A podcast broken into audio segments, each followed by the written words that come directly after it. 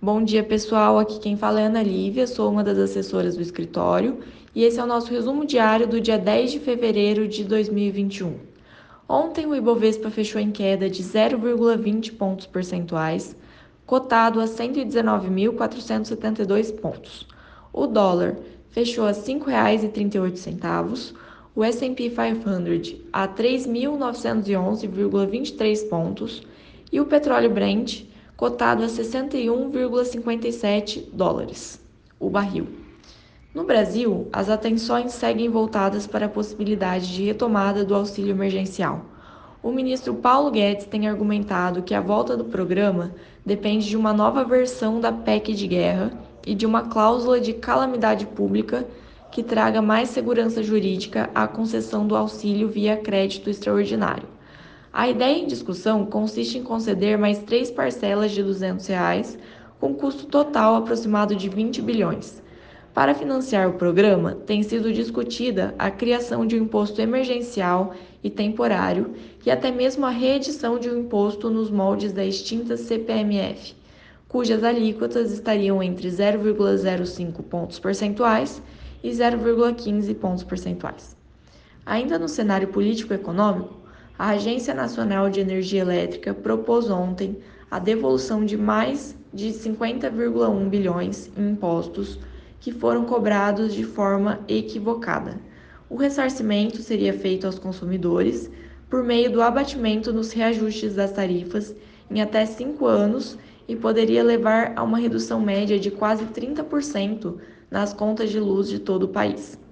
Do lado de indicadores macroeconômicos, o grande destaque foi o IPCA divulgado ontem. A expansão de 0,25% do índice em janeiro veio abaixo das expectativas, influenciada especialmente pela inflação abaixo do esperado de bens semiduráveis, como roupas e calçados, e não duráveis, como alimentos, que tem apresentado trajetória gradual de desaceleração. Na política, o governo superou ontem a prévia de seu primeiro teste na Câmara sob a presidência de Arthur Lira, ao aprovar a urgência para o projeto de autonomia do Banco Central, que deve ser votado hoje, mas a equipe econômica segue sofrendo pressão dos congressistas para a retomada do auxílio emergencial sem contrapartidas fiscais. O Congresso deve também instalar hoje a Comissão Mista de Orçamento abrindo espaço para discussões sobre a Lei Orçamentária de 2021, que deve ser aprovada até o mês que vem. No cenário internacional, o Senado americano aprovou nesta terça-feira a constitucionalidade do processo de impeachment contra o ex-presidente Donald Trump. Com isso, avança o julgamento.